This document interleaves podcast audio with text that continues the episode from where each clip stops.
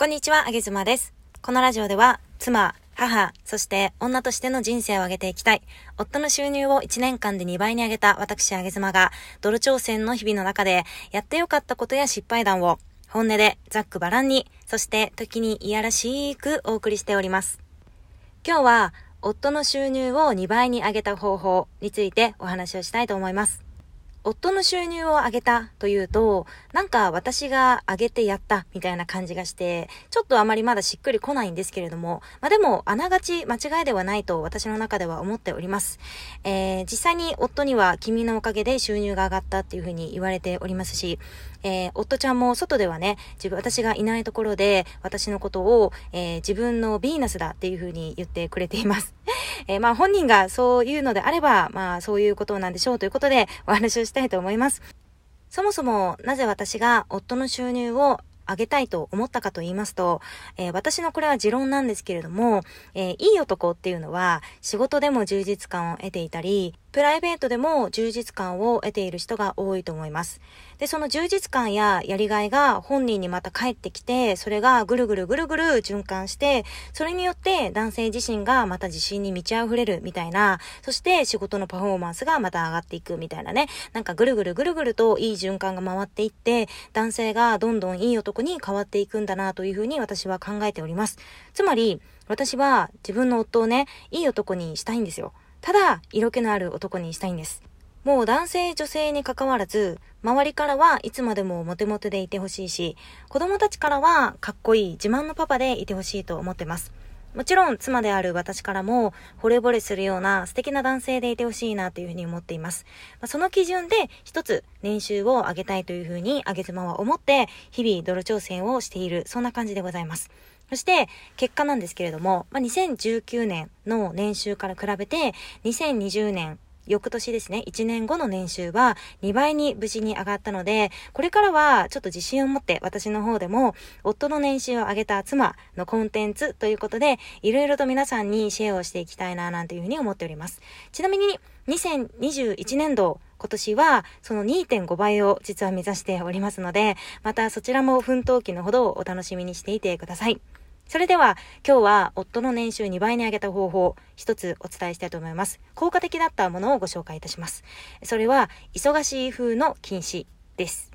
えー、夫は心の中にあることとか自分の気持ち自分の状況がいい意味でも悪い意味でもすぐにそのまま外に出してしまう癖があります、えー、疲れていたら疲れていると言うし眠たかったら、ああ、もう眠い眠い、みたいな感じで言うし、えー、誰かとご飯をしていても、その話が退屈であったら、すっごい帰りたいオーラがもう滲み溢れ出てくるんですよ。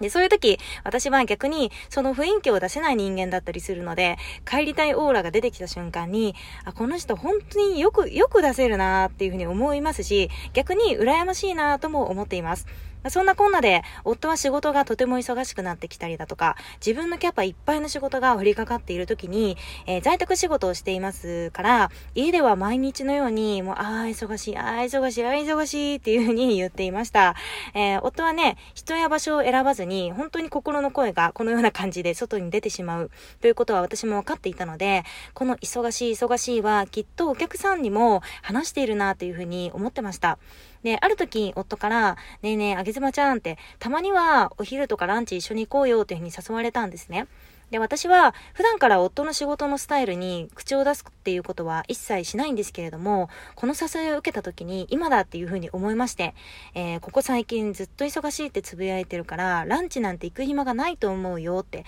だから今回はやめて、仕事に余裕ができて、あなたにも余裕ができたら行きましょうというふうに伝えました。えー、彼はその言葉を聞いた時に、すごくびっくりしている様子で、なぜかというと自覚をしていなかったようなんですよね。忙しいなんて口から、えー、出した覚えもないし、ランチの時間ぐらい作れるよ、当たり前だよ、みたいな感じで言ってきました。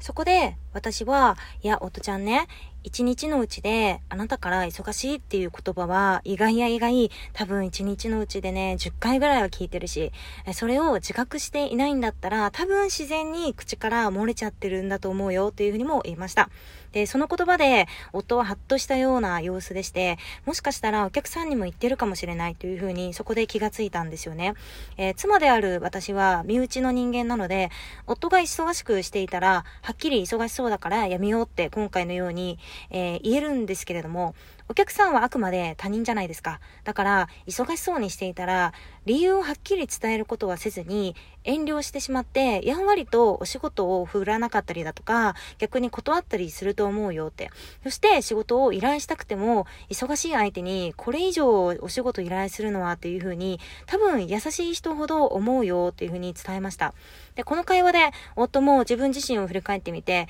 確かに忙しい素振りを周りに撒き散らしていたというふうに自覚が持てたようです。えー、自分自身のことっていうのは、他人からはっきり言ってもらわないと、本当にわからないことだと私自身もそう思います。今の夫は忙しいアピールは全くしなくなりまして、そして無駄な会話もお客さんとすることが増えたらしく、雑談の中からお仕事につながることも増えたようです。私自身で考えてみても、忙しそうにしているお友達を遊び相手に誘うことは遠慮して多分しないだろうし、えー、音声配信の仲間をなんかを見ても、なんだか忙しそうにしている人を、えー、企画の誘いなんかはしない方がいいのかななんて思っちゃったりもします。まあ、本人にね、確認できれば一番いいんですけれども、なかなか毎日連絡を密に取っている人以外は、えー、察しちゃうみたいなところがあるんじゃないでしょうか。